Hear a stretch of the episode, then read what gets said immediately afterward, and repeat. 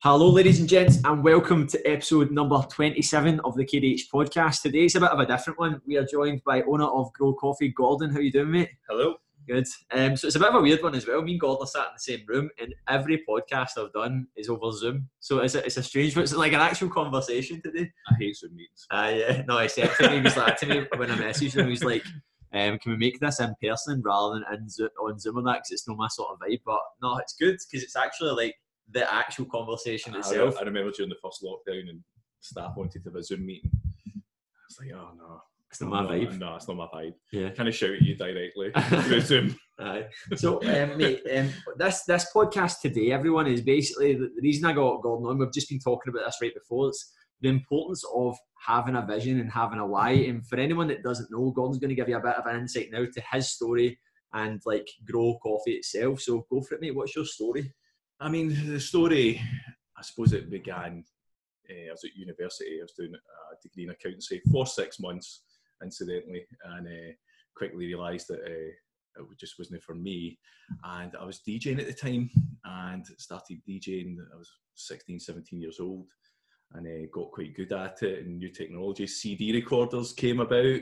Ended up in the Sunday Post with a CD recorder. I was like the first guy in Scotland to purchase a Aye. CD recorder. A C- blank CD was seven pounds at the time as well, uh, which is just mind blowing when you think where it ended up with mini discs and different stuff like that. And you'd I'd be going to the Archie's nightclub Aye. for the record fairs and sourcing old records, and then I was able to duplicate collections, employ people, and get that moving. And I could, the entertainment company it just really took off, Yeah. and it done really well. And uh, but you were involved in an industry that was time was up the pub industry began to die on mass. nightclubs began to die on mass, and you know I enjoyed my time with that. But you can see the the writing was on the wall, and you know I was approaching my thirties, and you just think to yourself, "Look, what's your dream? What do you want to do here? And you have to hustle your way out and get into a new business and some of your passions. And Yeah. I just always loved coffee bars. I began to travel around about the world, and you'd be in Los Angeles and San Francisco and Paris, Gothenburg, and you'd be seeing different ways to do things, different ways to run businesses. And I thought, you know, God, this doesn't exist in Scotland, and I love coffee, and I couldn't understand why you couldn't get a coffee past five o'clock in the UK.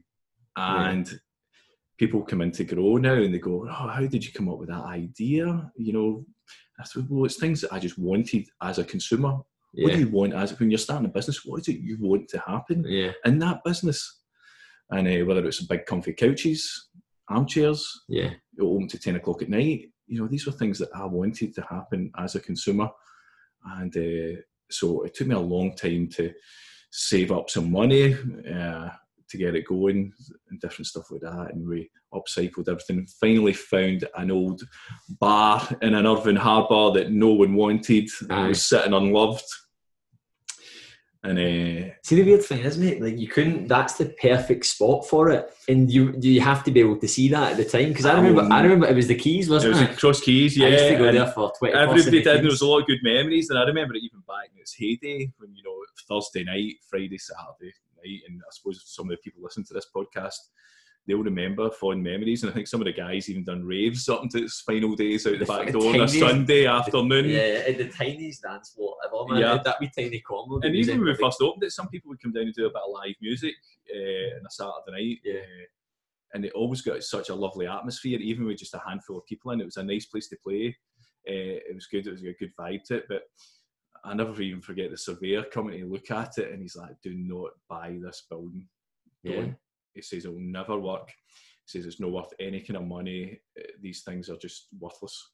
This is something I want to come on to. I will ask you about this as well. It's the immediately for the get go negativity. It's just like, and I know that's probably like it's it's it's I think as well, I was a wee bit kind of guilty of it as well uh, over the years. If you're starting up a business and you are looking for, you know, just the stars to align and everything to be perfect, you'll be waiting a long time. yeah And you can always find negativity and, and a reason not to do something. If you Yeah. want sit and think about it too much, you'll find a reason not to do it. yeah And I would see sites for coffee bars and think, nah, nah. There was always a reason that it wasn't perfect. But with this one, I just felt everyone else was completely wrong, Aye. and this was perfect. I, I've literally just finished off the book of um, the founder of Starbucks, um, Howard Schultz, Yeah. and he talks about exactly what you've said there. He went to Milan, and when he started Starbucks, it was already a company, but they only distributed Mm-hmm. coffee. And then he was like, went to Milan, and he was like, "What are these espresso bars, coffee Yeah. bars?" And he was like, and what he described it as is what you've just said, the third place. So like having somewhere else that vision, Mhm. and like, and I think that's something that was probably like. Do you think that was when you had that vision in your head and the, immediately going to a site and the quantity surveyors telling you that that's not going to work and did Yeah. that, that's the thing that guides you through it? I, I remember as well one of the funniest things, and everybody said this as well. Uh, you might do okay in the summer, but in the winter you'll have no customers. Well, the winter turned out to be busier than the summer Yeah, because it turns out, and I was like, well, do people stop eating and drinking in the I know. winter? And uh, just some of our busiest days was in a, a beautiful, crisp Saturday, Sunday. Uh, winter's day, it was Yeah. beautiful sunshine, and we were queued round the block aye, it's crazy, isn't and it? you were creating an environment that people just loved and wanted to be in, and uh, with its garden as well. Yeah, me and Ailey were walking out the all day, and um, honestly, I was like, ah, "Oh, we've literally been here like three times this week," and you were like to me. I know people come yeah, here twice. Some people come in the morning, they'll come in the afternoon as well. That's crazy. Uh, and to be fair, you know, before I opened up Gro Coffee, I would always be in Sainsbury's. It was the only place you could get a decent coffee Aye. uh, in Irvine. It had a good machine and it had good beans. And it Yeah.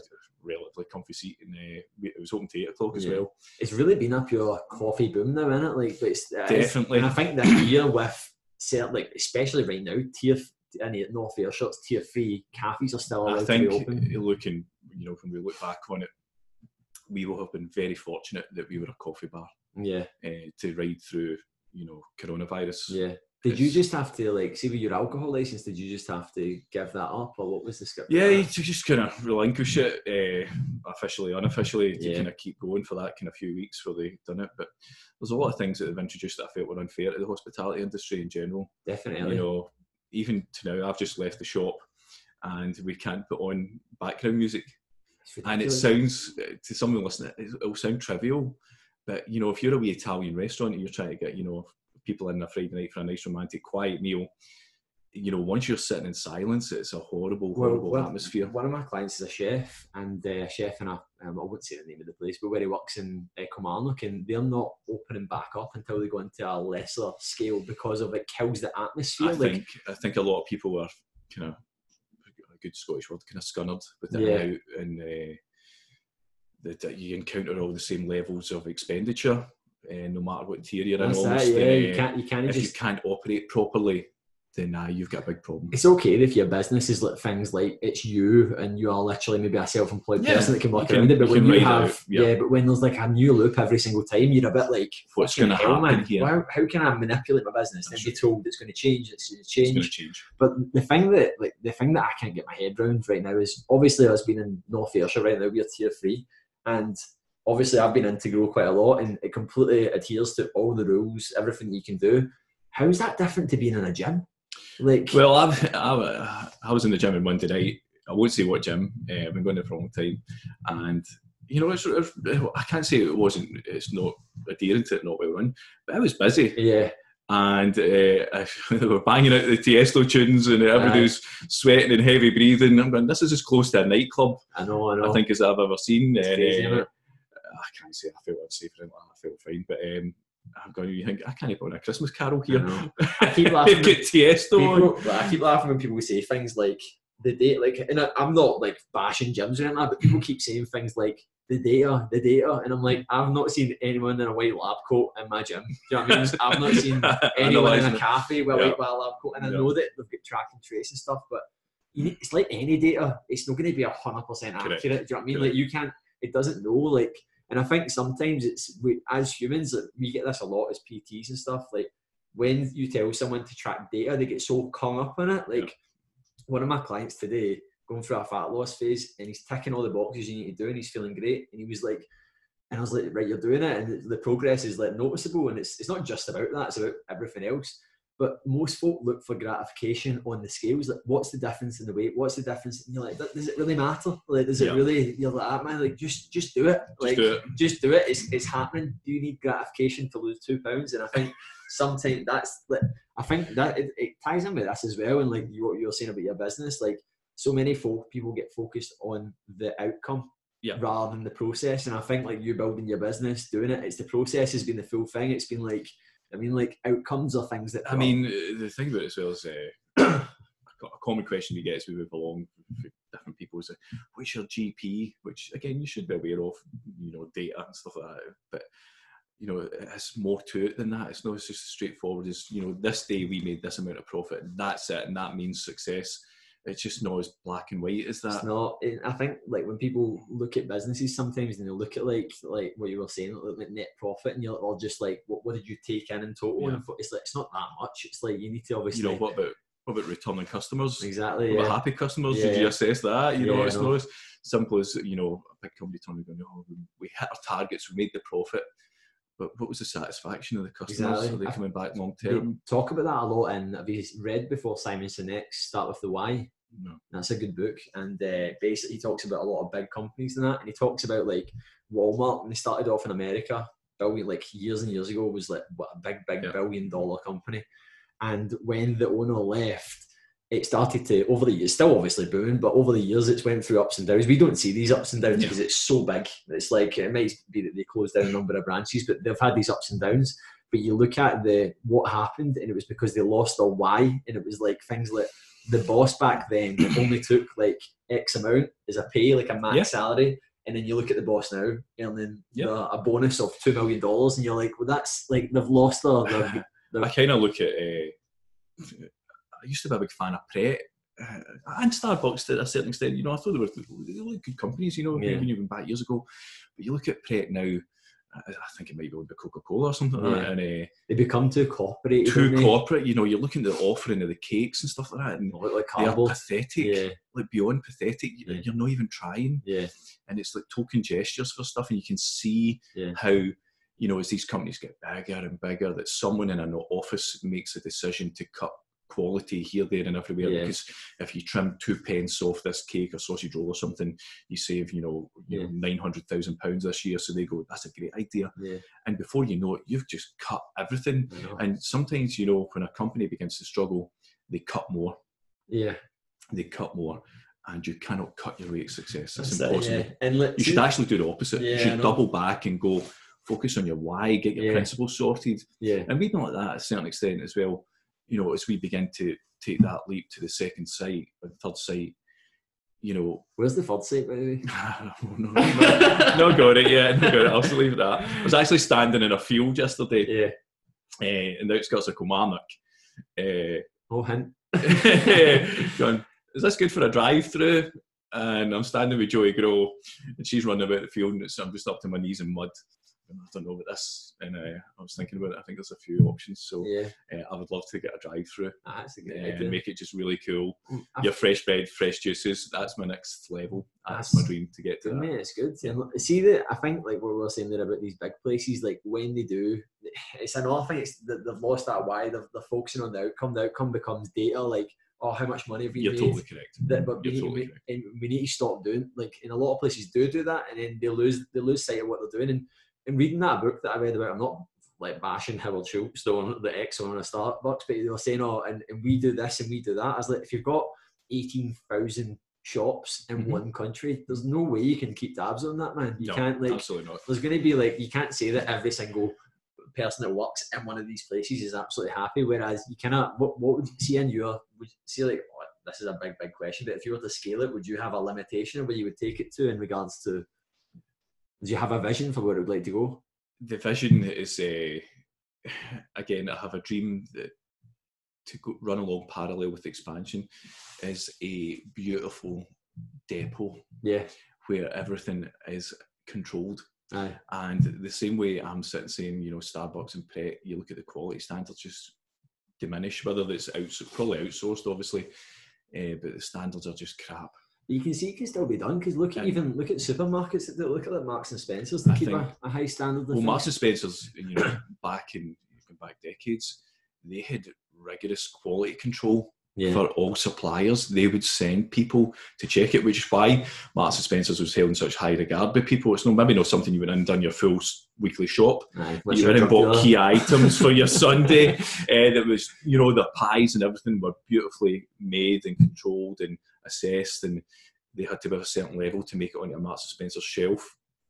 And I think that's where you got to come from. Yeah. I think once you lose that, you you know, have in Glasgow Airport a few times at Starbucks and you're starving, you look for something to eat, Aye. and you look at the crap wee brownies and stuff like that, and you often wonder why though. You think it'd be the opposite for a big company. You think you've got the power to do to do whatever yeah. you can want. You know, why is your stuff not awesome? Yeah, Why is it not on a different level? I don't understand this. And it's what happens. It's easy, isn't it? I remember when I used to be in the Air Force, man. We, we used to get food, and we lived next to a fishing village in the base that I was on, and they done like fish and chips on a Friday, and it was just fucking awful, man. It was obviously mass produced from Yeah. the depot, but you're like just outsourcing wee things for areas is a smarter move, isn't it? But like, yeah, folk don't think like that, do they? they Do don't think like that. And I remember Starbucks actually, they had bought a, a London company called Princi, P R I N C I. And if you're down in London, it's in Soho, yeah, and it's this beautiful handmade bakery. It's really done well, and it was to be the guy that runs it was to be brought in to help with Starbucks had launched a higher brand, a shop. yeah. But I don't think it ever materialised for whatever reason. Yeah. Aye. Um, what so see to give anyone listening an idea right now, what's the I, I want to know this as well, that on a day to day, week to week basis, how many people do you get coming in the shop to the, to understand the volume of this? Well, uh, going by the kind of drink sales, that's how we kind of estimate the Yeah. amount of drinks so, sold. Because most people just buy one, and uh, and then we add on maybe ten percent for people that drink water. It would be about about three and a half thousand per week. Fucking hell, I man. That's it- crazy, it, isn't it? it was actually bizarre. That's mental, isn't it? Um, and that's why we just we try and turn tables as quickly as possible. There's a lot of staff.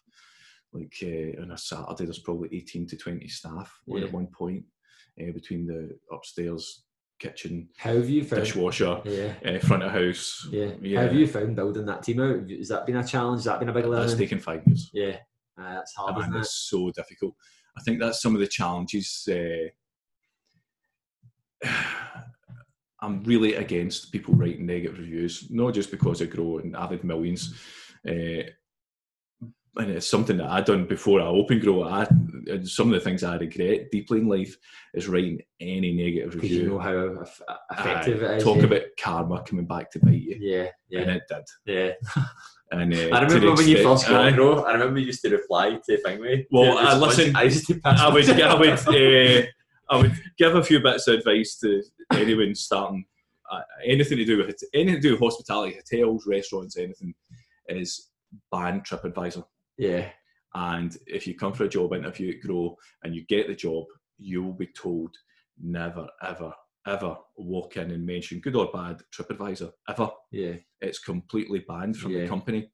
And when we first opened, you know, you would stand up for yourself because you could see there was inaccuracies in what people were saying, and you could prove it actually through CCTV and different things. And anything you've done fired back negatively. it's just not going to. It just wasn't worth it. That's some, something I've realised with working with the general public. I don't as much now because more like even though I'm running the boot camp, the one to one that is public, it's more there's a process involved. Yeah. People contact me and stuff. Now, Yeah, I'll get them on the phone. Listen, like, uh, it's hard working with the general public, man. um, I, I know and I can see when we make mistakes, and we make mistakes every single day. You're going to do that if you've got three and a half Absolutely. thousand customers in a, week. Yeah. There's going to be mistakes. we- it's just a lot you of take it so personal. Yeah, Like you maybe serve, you know, 200 plus lunches in an af- afternoon, and it's difficult for everything to come out perfect. yeah, and we'll try checks and balances all the way along the line to make sure it's okay. And we insist if someone wasn't happy, just say it's no problem, it'll get it changed and fix it.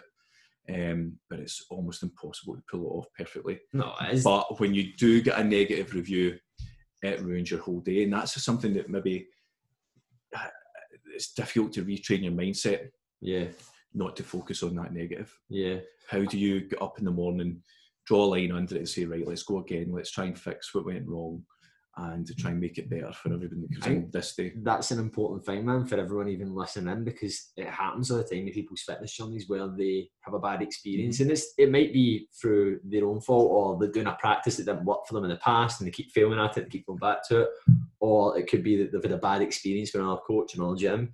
And it's shit because Yeah. it's, it's all well me as a PT us saying, "Oh, don't take it personally." Yeah, You're you going to take it you will personally, take it personally. absolutely. You're going to take it personally. Like if someone, I mean, a guy made a good point to me. He said, "See the day you don't take it personally and you don't care, and you worry about that. uh, you should sell your business because it's done." Do you know? I, I remember when I started um, off coaching. I remember saying that the day when I start to resent things, I need to really question Yeah, what's going on. absolutely. Like, what? See, when you start when things like that's obviously a bit different to that. But it's the same thing. When, when something in your journey or what, your business or whatever you're doing is, you have to start questioning it. You need to question what's going on. Like, and like, and, and if that's the case, then obviously you need to look at what's causing this outcome. I think getting back to what you were saying as well about the staff and it's taking five years to get to the, the team you have now. And I've a lot of good staff and a lot of good staff come back actually. They'll go travelling, they'll go to other jobs and they'll come back and uh, we have a good relationship with the majority of people.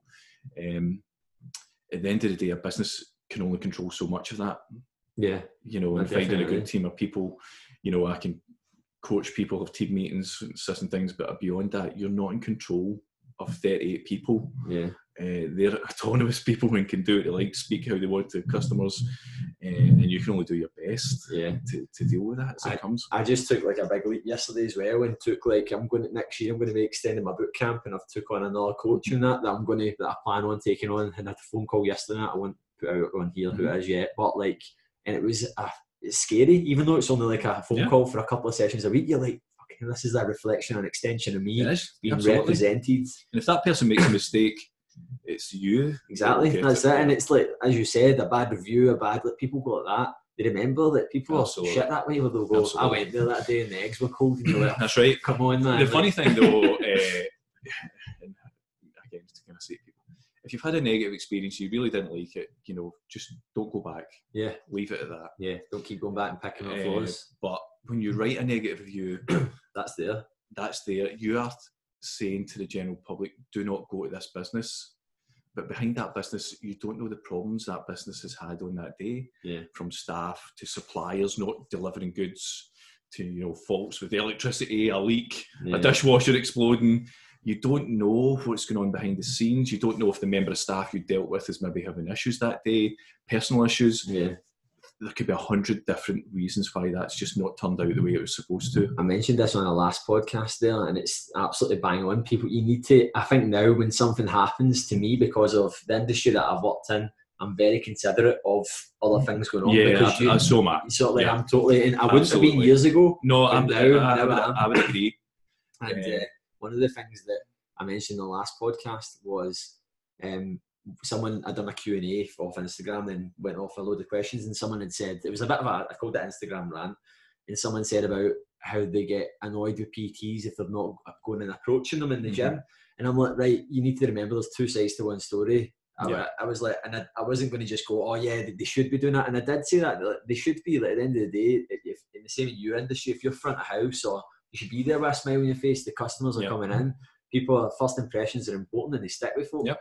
But at the same time, you need to remember that that person could have been having a fucking awful day. Yep. You might have had five complaints back to back. You might have Yep. lost three Yep. long term customers. You might have had a, a leak in the roof that destroyed your what it's upstairs. You don't know what's going on. Uh, uh, every day you walk in, and Yeah. it's a new set of challenges. And, Yeah. uh, It teaches you like a lot of like just to respect a lot of like respect having your own business. Oh, I mean, it? uh, I now find that form of counselling, uh, meeting other people involved in the industry. yeah, Uh, you know, I've got a lot of empathy for people. It's so difficult, you know, whether you're a, a, tiny cafe or a bigger restaurant, uh, and even other self-employed people. No, no matter what industry you're in, you're dealing with the public. You, you have the same Yeah. challenges. people don't realize as well is like, and I think right now we're seeing like it's hard because it's an awful time right now because of what's going on. Like, Yeah. and I think yesterday was we were talking about this right before was one of the first days that I really felt the effects of.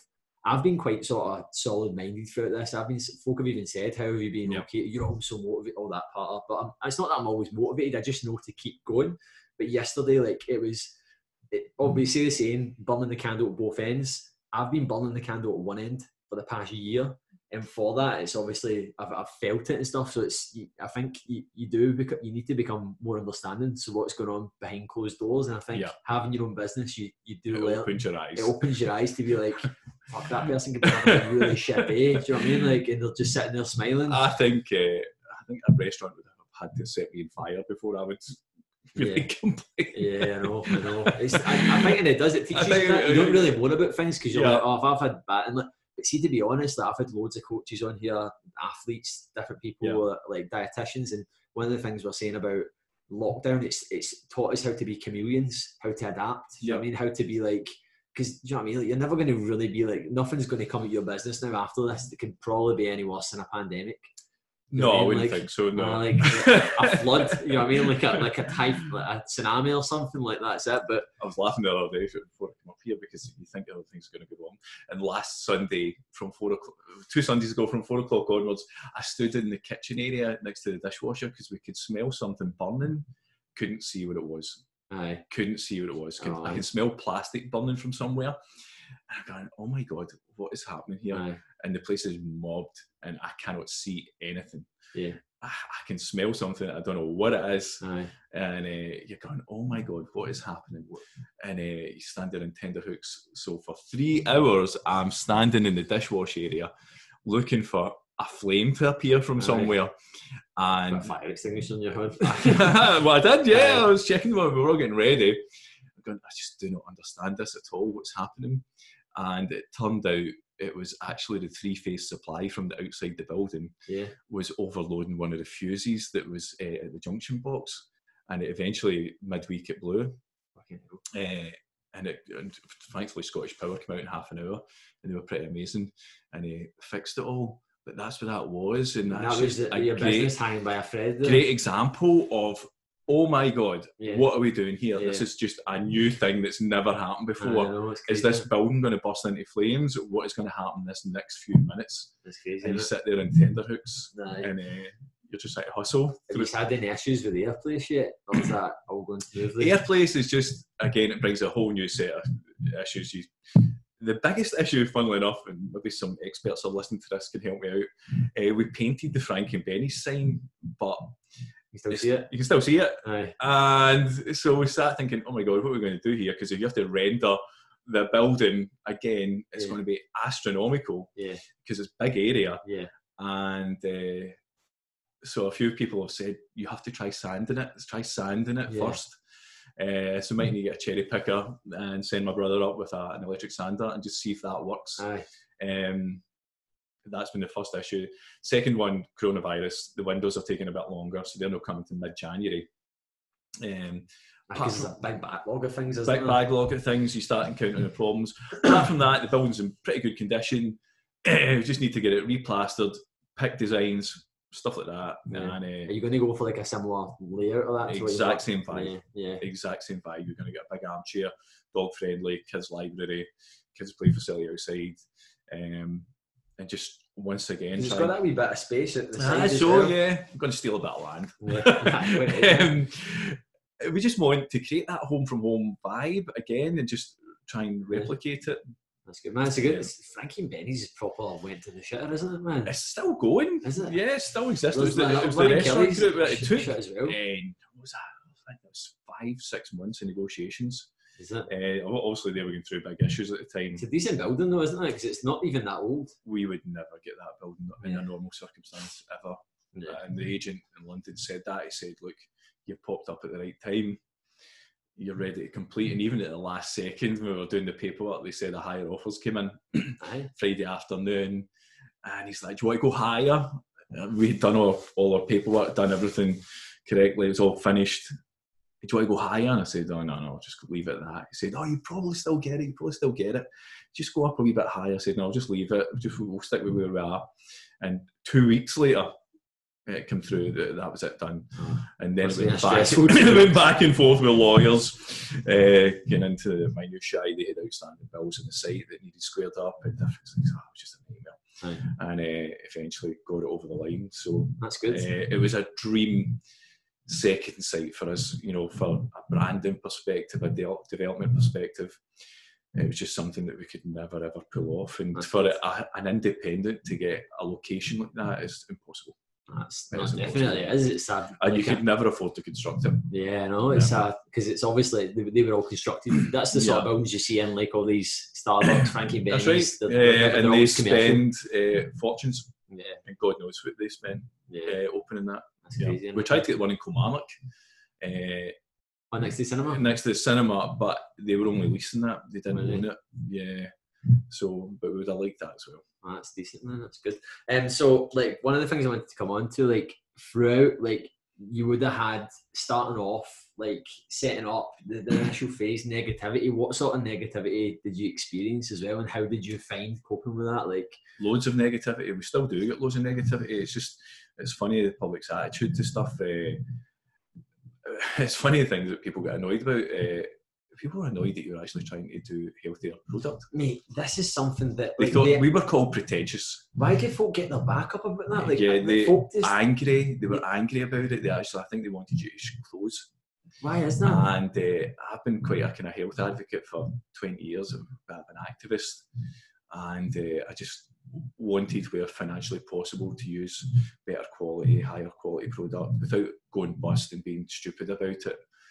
Um, uh, you know, I was never in favour of Coca Cola and stuff like that as well. Not a, Coca, Coca Cola is not going to do you any harm. I'm not saying stupid things like that, but you know, you can buy a Coca Cola in every cafe in the world.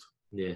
You know, what does it matter if Gro Coffee decides to go a different route and tries yeah. to bring in some different brands or just slightly healthier? You know, I uh, think the thing is people is, hated this. People don't like it's that. Like, Who do you think? Yeah, yeah, yeah, and it's like, and you also get things as well that people often confuse health with like you're talking about health as in like like locally sourced, like yeah, all the best. Way, I'm not saying I'm a health cafe. Yeah, no, no, from it. No, no, but, but what we'll say is we're healthier.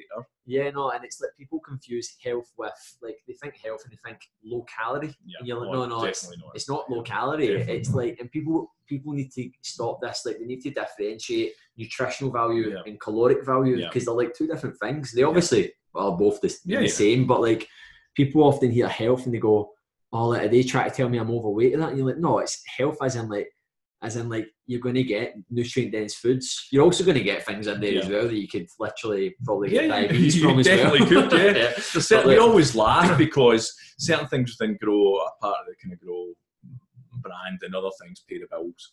Yeah. And you know, that big beautiful donut that's filled with fresh cream yeah. and beautiful chocolate on top and it's handmade, uh, that pays the bills. Aye and maybe they hit some of the healthier stuff like the chia pudding, which we tried once, uh, which will probably come back at some point, uh, which I personally like. Uh, that doesn't pay the bills. Yeah, you know that's aspirational almost to yeah, the company, yeah. and but you know it's, it's your chocolate covered stuff that pays, yeah. pays the bills. And I think people sometimes people get their backs up, man, when it's like someone's trying to improve themselves. I mean, I, I, it's, absolutely.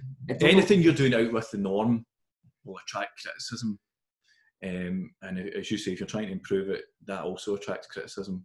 Uh, you know, only very recently did we even introduce fries. That annoyed people. Yeah. Uh, you know, the fact that they couldn't get that within there. It's crazy, isn't it? How people like. When I, I used to look at the gym group, and it was like there was people there that had been there since it was lifestyle uh, fitness first, lifestyle fitness, then the gym group. Yeah and it was like this sort of thing where because they'd been there, they thought they were like the foundations, the wallpaper, so yeah. they got annoyed at like. That's right. I remember a guy went like to me. He went, "I don't like when it changed to gym group. It used to be like red. That was the color scheme for lifestyle fitness. Then it went to blue. And he went, I preferred it when it was red. I'll not be back. I was like, I was looking at him like, mate, that's like going into Asda and saying I like this when it was blue when it was Tesco. It's Some just, of the I, folk just say things and you're like, shut the fuck up. Like one of the biggest complaints, and you, you, you, you, you back through, speak to people, uh, is the price Aye. they will criticise the price something rotten.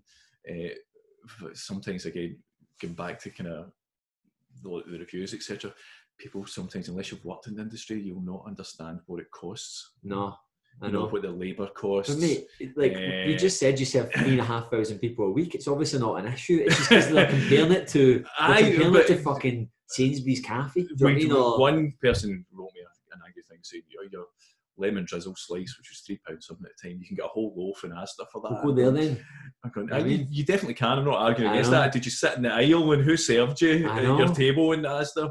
Uh, Mate, do you know I've been getting this recently with my boot camp. My, I've got like now 50 members, right? And it's a premium. My boot camp's a premium rate, but in order for me to grow, get all the coaches on board, mm-hmm. look at a premises in the future, yeah. you need to think this way, right? And people are saying things like that's quite expensive. I'm like, well, do you want me to charge literally yeah. what a gym would charge right now mm. so that I can't grow my business you or scale it up yeah, at all. Right. And you then say to the person as well that look at the level of service. So people would go to say, let's say, I'm not again gyms off. You can get twenty pound a month memberships. If you know what you're doing, it's fine. People go to these gyms for two, three years, spend two hundred and fifty pound a year on a membership, don't make any Mm-hmm. progress. They come to me for four weeks and make more progress in four weeks Yeah. than they do.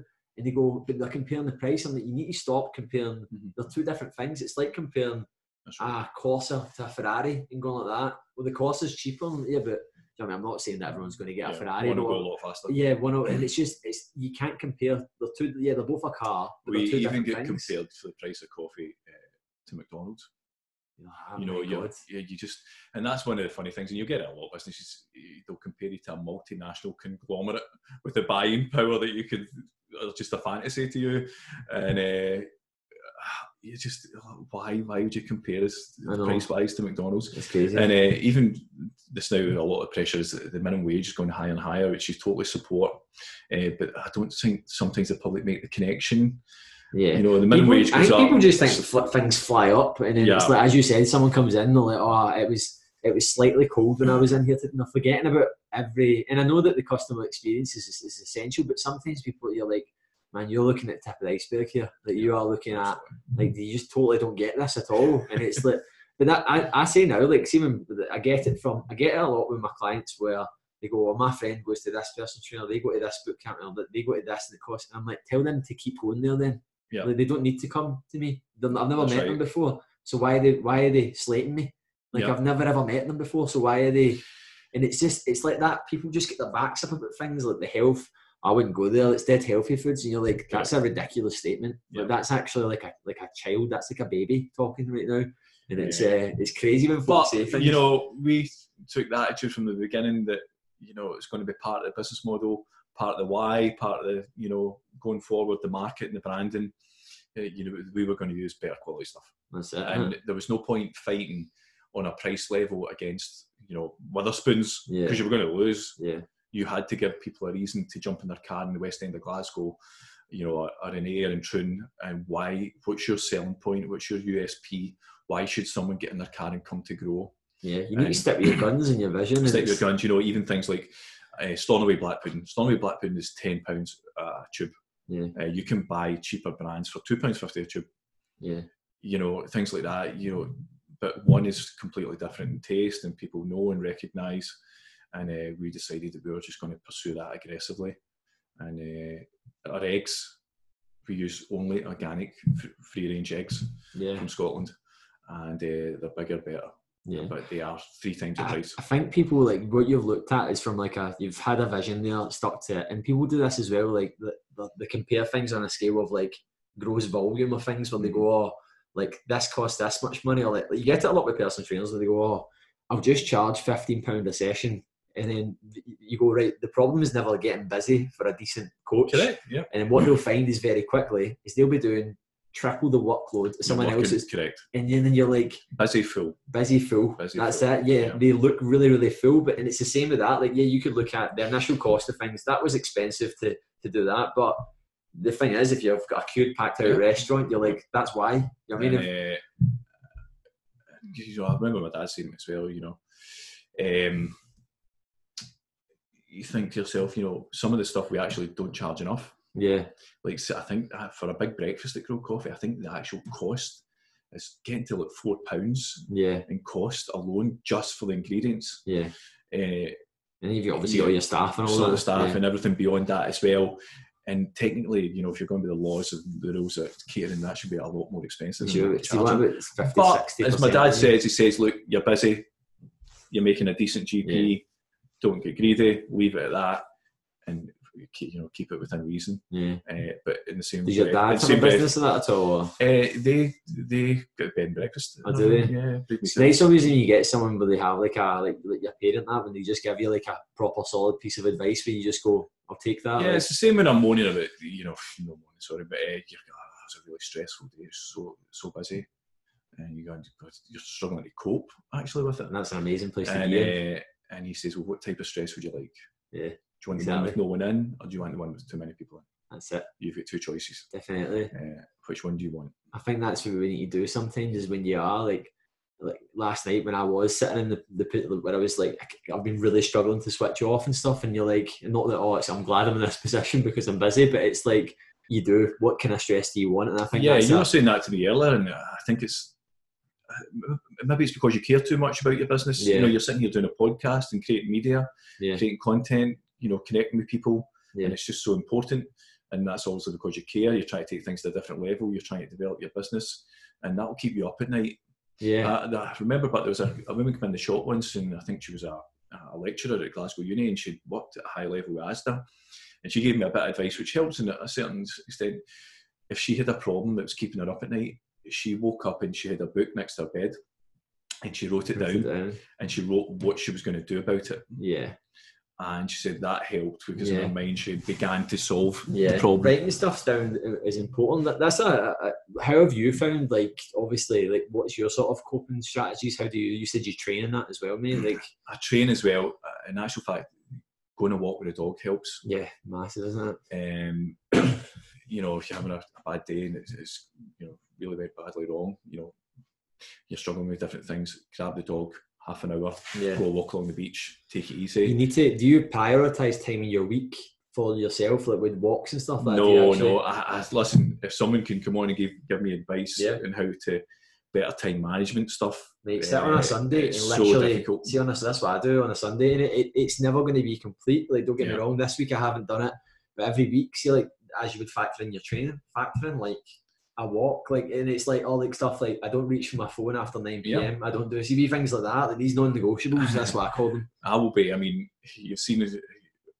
We get hundreds of phone calls per day. Yeah. uh, hundreds of communications per day through Instagram, Facebook, emails. Everything comes in. It all comes to me. Yeah, One guy. yeah, I think sometimes folk think you you get a whole department for Aye, I know. communications, I know. and uh, Your phone's going off the hook. man, even so on a get- Saturday, there was a guy going ballistic that no one answered the phone. Uh, I'm going, that's because it rings the entire day. Uh, and as much as you try and convey information on the website and Instagram and stuff like that, people still phone. You know, not everybody's on social media. I totally Yeah. appreciate that. And with coronavirus, a lot of people think that your current operating rules are out the window, so they phone just to confirm it, which you can understand why as well. But at a certain point, you just cannot deal with the volume. They'll say, "Why don't you put a phone behind the bar?" Well, if I put a phone behind the bar, I'm going to need a member of staff to answer that phone for the entire day, so it's not really going to solve Yeah. anything. But listen, it's just another problem. Just take the phone off. Get rid of the phone. I'm just looking up the last points I put there. Forget. So, like, when adopting a growth mindset, it's like absolutely essential when you're trying to grow yourself, improve yourself or the mm-hmm. business. What's your top three tips that you would give to anyone that's trying to like adopt that growth mindset to like start a business, improve themselves? Like, what's been your biggest sort of lessons? I would think at a certain point, rule number one is you, you certain at a certain point you just have to go for it. Yeah. Don't let fear dominate what you're going to do. There'll Yeah. never be a perfect time. There'll never be a perfect situation. You'll never have a perfect bank balance and stuff like that. And uh, at a certain point, you just have to take a leap Yeah, and go for it. And then work out what what is your principles. What is it? What is it you're going to do here? And as you say, it comes back to the why factor. Yeah. You know, what do you want to achieve? What do you want to hope to get from it? And stick to that. yeah, You know, I'm not saying you can't. Obviously, you deviate. You deal with what happens in different problems. yeah. Things that things go arms and legs, don't they? And you, you things come- go arms and legs. And then don't let the negativity get to you. Yeah, You'll deal. You'll get negativity from people, from problems, different things. But even look at us like talking about it today in a way that at the time the things that we've spoken about probably really but, but we're sitting laughing about it because we've got we've now got you experience. know, you, know. you you're talking about your friend Ryan, who's got his own businesses, and I meet Ryan constantly, and I meet other people involved in the industry and other people that are self-employed, uh, and it's almost a form of counselling. yeah, It truly is. Yeah. You meet people, and it lets things get into perspective, and you realise people have the same issues, the same problems. And uh, we have a kind of laughable phrase at work now, where we, you know, things have went wrong. No one died. yeah, line under it, it, yeah. new day, sunrise, let's go again, let's fix the problems, let's try and improve. And genuinely, every day, we will try and improve something. yeah, And it could be furniture, it could be lighting, it could be the Yeah. garden, which we just done. Every day, we try and improve what, what we offer to Yeah. people. And we don't also, even though Gro is busy, we do not take anyone for granted yeah, we don't assume that you know you're going to be busy the following day every day is a new day and we work just as hard yeah, you know we would record breaking sundays sales just cannot get any higher and we'll have a Sunday night kind of 10 minutes where we try and think of everything that went wrong. I reflect. up- There you go. reflect. That's so and we wake up on the. Monday morning after having record sales and think, how do we do it better? That's it, man. We do not take anyone for granted. And I think it's this sort of difference between like being critically, like see what you're doing there, being like a critic on yourself and not giving yourself a hard time. Yeah. And like it's that's absolutely essential. Like you and then but then like the other day I went swimming, I'm training for an Ironman now and um I went out in the pool to do actual swimming for the first time and I can swim pretty decent. And and my breathing's I don't have the breathing technique because I've never been an actual competitive or someone that does it properly. And Ely was like, You're giving yourself a hard time. I was like, I'm, I'm not though, because I totally know in a couple of weeks I'll get it. What I'm doing is I'm being critical of myself to be like, Right, I Yeah. need to be able to get this. It's just because of this, so I'll go and do this. And, and I think sometimes it's so essential to have that. Like, you need to not give yourself a hard time, but be critical. Be criti- a self self Yeah, analysing yourself, you know, it's just so important with everything that you do. And uh, even in the early days of Gro, I think at some point I'll probably write a book aye. uh, and looking back and the crazy stuff that I've done to hustle it through its early years and still to this day, but the problems just evolve.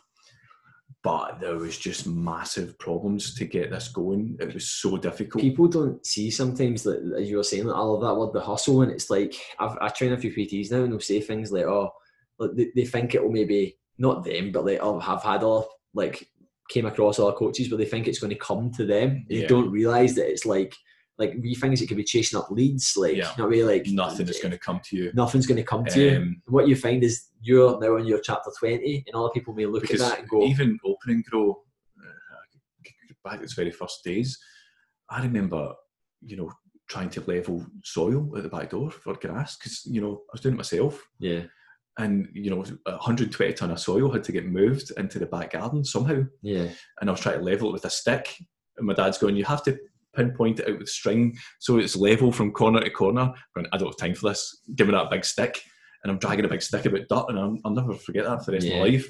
Just kind of key moments like that, and the, the the joiners and painters are going. I don't think we're going to make it for this Friday, and I'm going. No, we are definitely making it for this Friday. And you're sitting up the full night trying to make it, and you've no money, yeah, no money. And I remember googling pawn shops in Glasgow because my mum gave me a nice watch, ran out of money, and I don't know how I'm going to pull this off. How do we do this? And I'm going. This is my last couple of quid to try and get this business open. And uh, fortunately, I, I never needed to do it. And my friend at the time, well, he, he became a good friend, David Blair from Blair's uh, Catering in Irvine. I had no money for kitchen equipment. And uh, I said, what am I going to do? And you're a new business, no one will give you credit. And he said, there's, there's eight and a half grand of kitchen equipment. He says, it's beginning of summer. He says, just give me the money back when you can. And that, that bailed us out. That's amazing, isn't it? Uh, and that was just you were at the wire. You had Aye. to open, and it's I opened, and you were getting you know a few hundred pounds per day, whatever. I was able to buy a chair.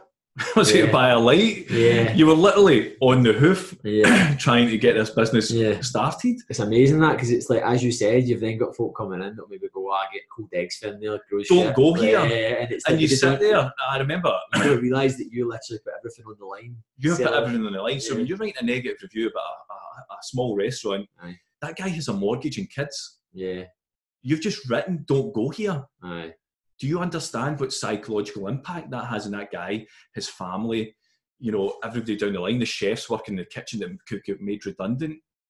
They all have mouths to feed. I know. If you didn't enjoy that, you know, Italian meal at that Italian restaurant, just don't go back, honestly, mate. What did you lose that day? Yeah, 20 quid? Yeah. So for the sake of 20 quid, you're writing, this restaurant must be closed. Yeah. That hotel must be closed. yeah.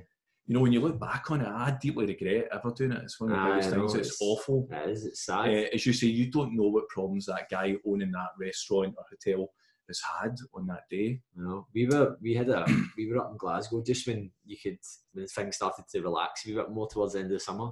Went to this cafe. and The woman you could tell was just having the worst day ever. Yeah. None of our staff had showed up. That's right. The food was a disaster because of Yeah, yeah. new folk and all that. And I totally she was freaking out and she was You should, you should I- I actually go and put your arm in a bit. I, I was like that. I was like, don't, I still paid it and everything. Yeah. She was like, don't worry. And I was, I was like that, and I could see it was only a small place, and I was like, she'd probably better just shut in for that day Yeah, yeah. it was just literally. but that's the thing, you know, people try and hustle it through. Two people phone in sick I know. and you're short staffed. I remember, like, just, I've not looked for a long time, the best review I ever got, a negative one, was I think it was two two years ago. There was a mad heat wave, and it was like 30 degrees. I can't remember. I think it was like May, June or something. It was like 30 degrees for two months. It was stunning, so hot weather, and um, the fridges had packed in long ago. Uh, the ice machine had gave up the ghost. We were mobbed. Beautiful day, Saturday, Sunday. Uh, the San Pellegrino cans that we gave to people were all worn. Aye. There is nothing in the world I can do with this. There is no way to fix this.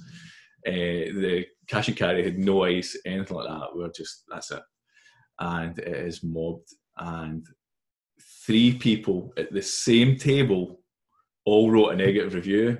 Not one, but three of them all wrote a negative review saying shambles, blah blah. Don't go here, blah blah.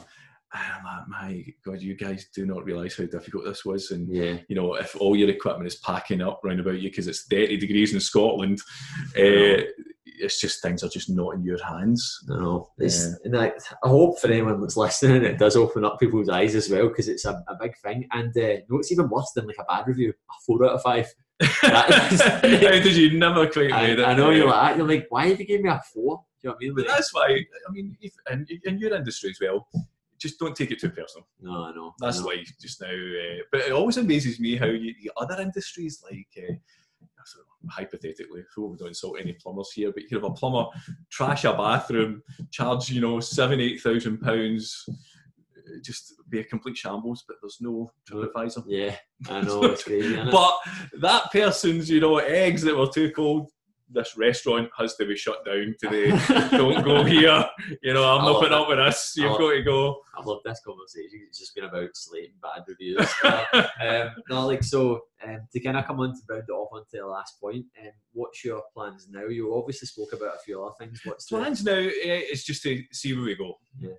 So even when people were coming to Gro from other companies to work, it was always seen as a project. Yeah, They believed in it. People believed in it. Our customers believed in it to a certain extent. So you get a bit emotional sometimes because people, even through bad times, you show you, like even like yourself, you Yeah. sh- that's support. yeah, It's not just custom. It's not just somebody giving you money. yeah, It's somebody believing in what you're doing. Yeah. It means the world to you. And uh, you know whether it's a wee old woman and having a cappuccino, or whether it's you know an influencer now coming in, as you get quite a lot. Everybody gets treated totally identical. And uh, you know when someone says a few words or sends me a private message saying they've had a nice time and it was great and they loved it, or just you have no idea what that means to a small company. yeah, So you taking a few minutes just to, you know, say what you enjoyed and stuff like that. It just means everything to them. Yeah.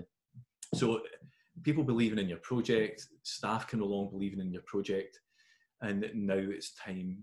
Customers have demanded a second site yeah, uh, for you know a good few years now. They want to see it progress, yeah, and you know we'll go for that now. And with the Ayr one coming up, hopefully early the, the beginning of 2021, and hopefully get the third site shortly after, either in Glasgow or perhaps another one in Ayrshire or drive through. yeah.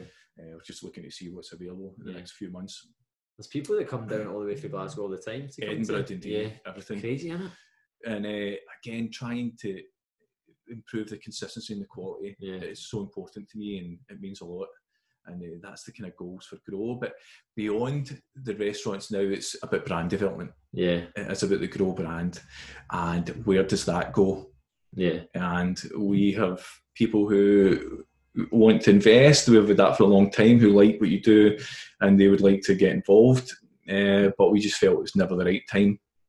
Hopefully, in the next few years, once we prove a kind of small business model of the three, or four sites and the depot and different improved bakery and different improved aspects, that you can turn around and say, right, what is it Gro becomes at this point? yeah. What do we do? No, no. Um, sorry, I thought I just paused that there. Uh, no, um, I like that as well, mate, because it's literally not like a lot of folk. Again, what we've just been talking about, it's not an outcome; it's the process, it's, It's the the things. process, it's yeah. and then what will happen is the byproduct is you get other places, you get your drive-through, all these I things. think will that's happen. as well, you know, I never wanted a set career. yeah, I never wanted to know that this was it. yeah, Uh, and a lot of people love that. They love the kind of settled lifestyle. They want to know exactly where the next paycheck's coming from. And I was just like, oh, we'll just see what happens. You're not, taught, you're not taught that for school. I was listening to a podcast with. Do you, follow Wim Hof at all? The Iceman. no. He's a Dutch guy. He's like literally proven so much. Like he's, you should follow him. He's really, really good. And he was on a uh, guy's podcast, James English, and they were having this conversation about like the way that like life is. It's just you have to go down this mold. You're not told about entrepreneurship. Yeah, yeah. You're not told about running your own business. You're not told about. It's just go and get Yep. this job, and then there's loads of unhappy. And all I've I've met so many unhappy people in jobs where they're trying to better themselves. And it's the, the the brutal answer is that it's their job that's making them fucking miserable. Correct. Because they're miserable, their, their body's in a bad shape, their mental health's in a bad shape. It's not just that, but like it's it's all these things, and I think we're just led to go do that because that's what other folk do. I never, I would like the freedom to travel. Yeah, And a Tuesday morning, wake up and go, I can just go anywhere. yeah, and I, I'm not very materialistic at all. Uh, but I never wanted to know that it wasn't possible.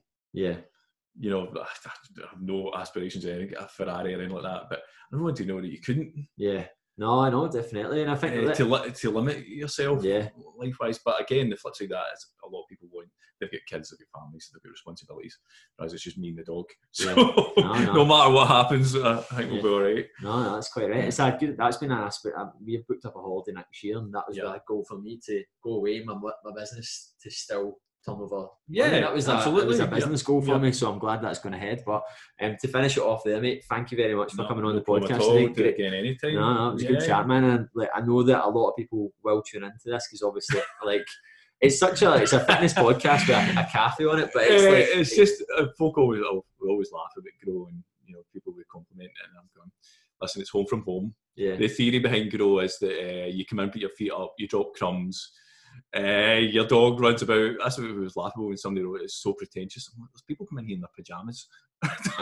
Sometimes and uh, it just makes me laugh and I'm going you may actually get sent to Tesco's if I'm running out of stuff at some point. I may ask you to go get us some uh, Canadian Black's hot chocolate and stuff like that. That's the kind of type of business it is. It's just you know we don't have uniforms stuff as well which is also an important thing for us. We just love people to show personalities. We believe in freedom and people being open and uh, showing off their kind of characteristics and uh, and the same with customers we have a wide array of customers that everyone is welcome man. I, It's lo- a- I love it as well. it's, It's, a, place. beautiful place where you just come in any time, day or night, put your feet up and relax. Aye. If you haven't been, guys, definitely get yourself there. Um, and as well, so if you have been tuning in today, make sure that you screenshot the podcast and tag both KDH Personal Training and Gro Coffee, and then we can share the message and get out there more. Yep. Anyway, guys, catch Thank you in a you. bit. Bye bye. Bye.